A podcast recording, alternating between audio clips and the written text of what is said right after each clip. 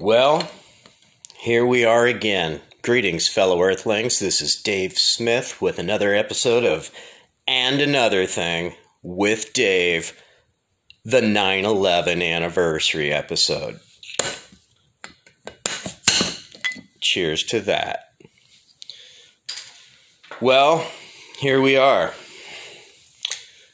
19 years later, huh? Sure, anybody that was over the age of 10 that day, maybe even younger, knows exactly, remembers exactly where they were the day of 9 11. But I also remember one thing as soon as I saw it happen, I knew it was an inside job. You know, we are the most, we have the most defended country in the world. Not only our airspace, but we have a thousand military bases abroad where we could intercept something before it even made it into our airspace. So, normally, if you fly over protected airspace, you're going to be tracked by a U.S. military or Air Force jet within like 10 minutes. They'll just roll up right next to right beside you and radio you. Hey, what are you doing? Bank left. You're in, you know, bank right, whatever. You're in protected airspace. You know, you have five minutes or we're going to shoot you down. I will guide you away and you follow or you die. And that's how it is. And this happens, you know, it's happened to a bunch of just bumbling idiot amateur pilots like, whoops, oh shit, you know, guy in a Cessna has no idea he flew over a military base and all of a sudden sorties on him guiding him away to safety. But on 9 11, that didn't happen. It's the only time it didn't happen. And it didn't happen four times.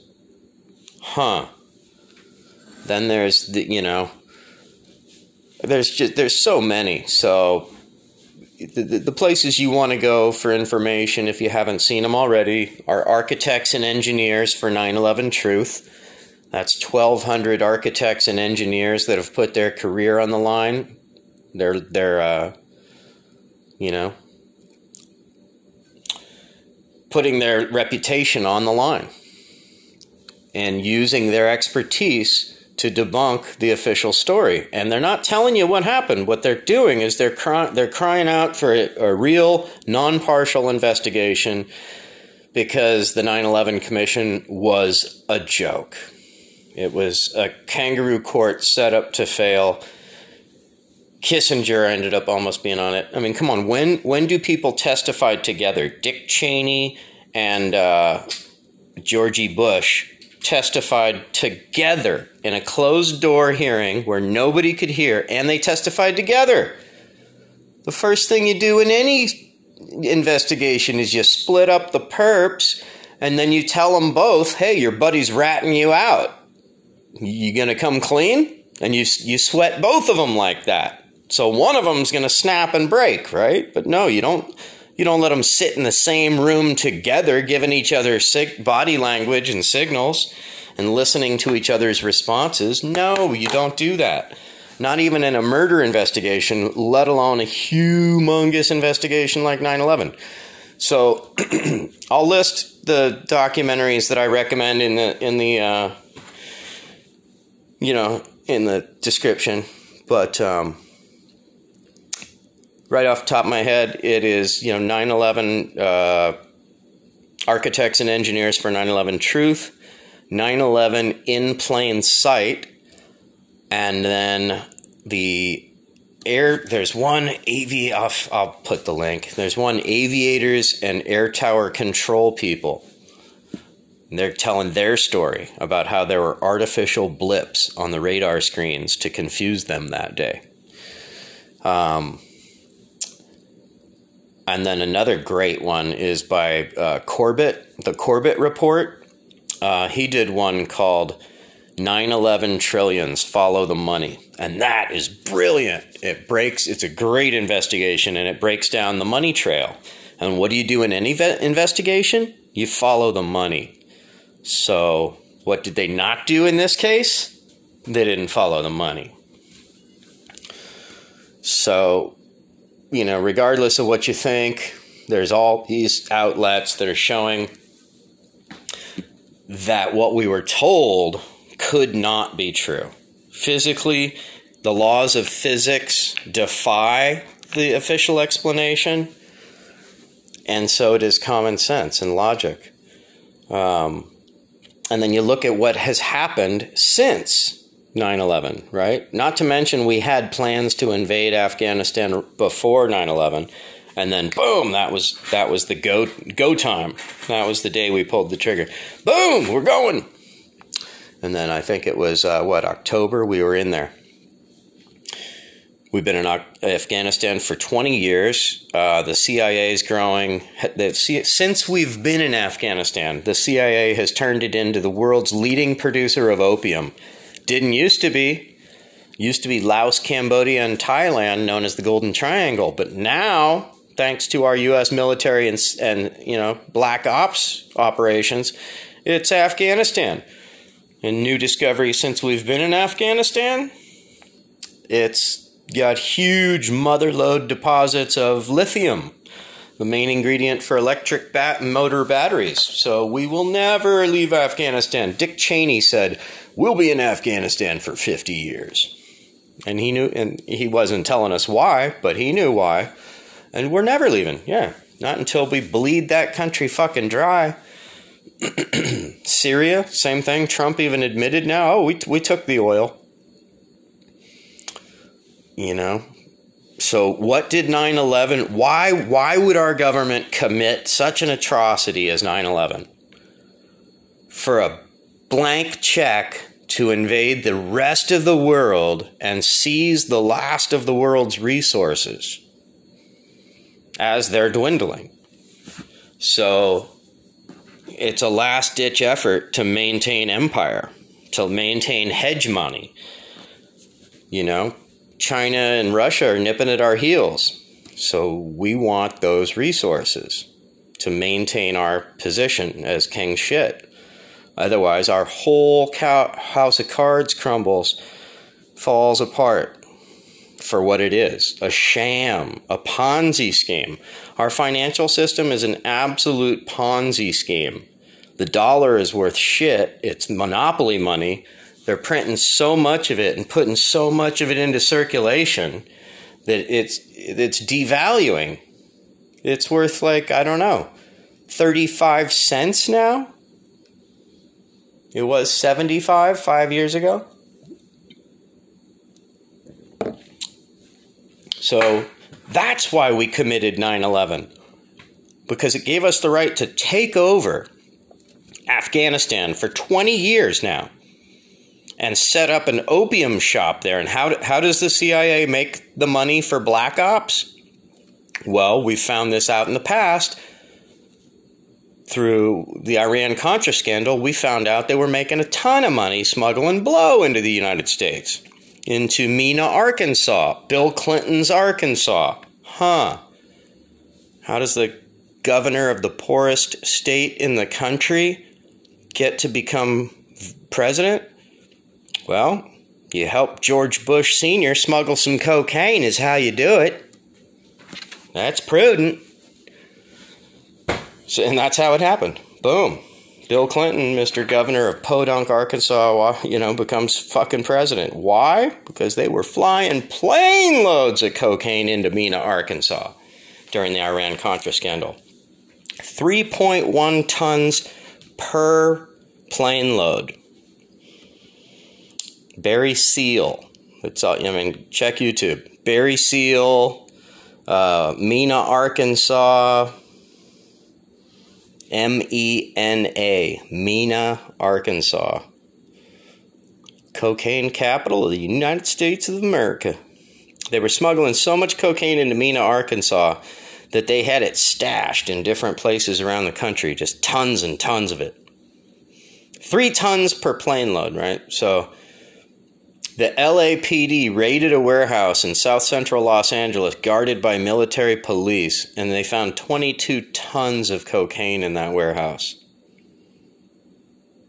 So that was, I guess, one of the CIA's just holding holding yards. You know, 22 tons of blow they didn't know what the fuck to do with. They're just swimming in it. Prices hit the floor. gave birth to crack cocaine, which turned out to be one of the worst epidemics in our country's history. And, ugh. So yeah, so why would why would our government do that? Why would our government commit such an atrocity? Another thing that most people don't know about is the you know remember the Enron scandal. PG&E is in the news a lot now because they're killing people with forest fires and explosions.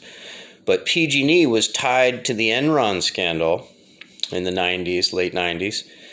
And so they were manipulating the energy market. PG&E was found guilty of taking power plants offline and then cre- increasing the cost because they said, you know, oh, supply and demand. So they purposely took three power plants offline and then doubled people's fucking rates. And they ended up getting busted for it. But the records for that and the Enron investigation, guess where they were? Oh, Building 7 of the World Trade Center. And guess what? At 5, what was it, 5:01 p.m. on 9/11, that building happened to collapse, but it wasn't hit by a fucking plane. So the whole argument of why the towers came down, you know, the official argument you know, anybody that's watched a bunch of the tapes, you hear these huge explosions before the planes even hit. So those are bombs going off in the basements, taking out the core uh, columns, right? Because in order for a building to collapse, you have to take out the base. Um, otherwise, you're going to be left with a skeleton standing there, and the top will just fall off. But anyway, I digress. the official argument on why the towers collapsed was because the jet fuel weakened and blah blah blah blah blah blah blah blah, right? Pancake weakened, and then we had a pancaking and an acceleration, and so that expra- explains why the buildings fell at free fall with steel beams giving no resistance, right? At least in the official explanation, they think that makes sense. So then look at building number seven. Oh, there's no jet fuel so, what the fuck weakened the steel in that building to have it collapse at free fall speed into its own footprint and leaving no large pieces of debris and having all the concrete pulverized into dust identically to the trades to the towers? Huh? Oh, nobody wants to talk about that one. NIST didn't even mention it in their fucking report just fucking didn't even mention it. Unbelievable. So, you know, for most of us, we get it and we, we know what's going on, but there's some people who still don't think our government was in on 9 11. Even with all the shit going on right now. You know? Stealing Iraq's uh, oil, steal, stealing Syria's oil, bombing fucking, you know, the shit out of seven different countries. All the countries, you know, it, there's this project for the new American century. Look it up. They stated their goals of what they wanted to do, and they said, barring a catastrophic event, like a new Pearl Harbor, it's going to be a long and arduous change. So, guess what? 9 11 was their new Pearl Harbor, and it enabled them to enact policies that they wanted to enact. So, you follow me? The plan was already laid out. How are we going to do this, boys? Oh, 9 11 gives us the ability to do it. So then once you have that knowledge, is it really that much of a stretch to think that we would work with the Israelis and the Saudis to have them pull it off and us, quote unquote, turn a blind eye, shut down our security systems, and send our fucking fighter planes to Nova Scotia and off the coast of uh, the East Coast so that they weren't in response range, which has never been done before and that was done by the vice president and he's and the vice president's never been in charge of army operations and drills. So there were two two drills that day that took the plane fighter planes that would have responded took them out of the area. What was it? One was able danger was the name of that one war game and i forget the other one. But it's unbelievable all this information is right there at your fingertips, and some people still don't get it. Well, and that's cognitive dissonance, right? It's when the reality that you're presented with is so ground shaking and earth shattering because it contradicts your core beliefs so hardcore that no matter how much evidence you're presented with, you still won't change your core belief. It's called cognitive dissonance. So a lot of people just can't, wouldn't be able to function and go to work tomorrow if they knew that our own government was killing us and didn't give a fuck about us. And, you know, if they didn't believe the myth of the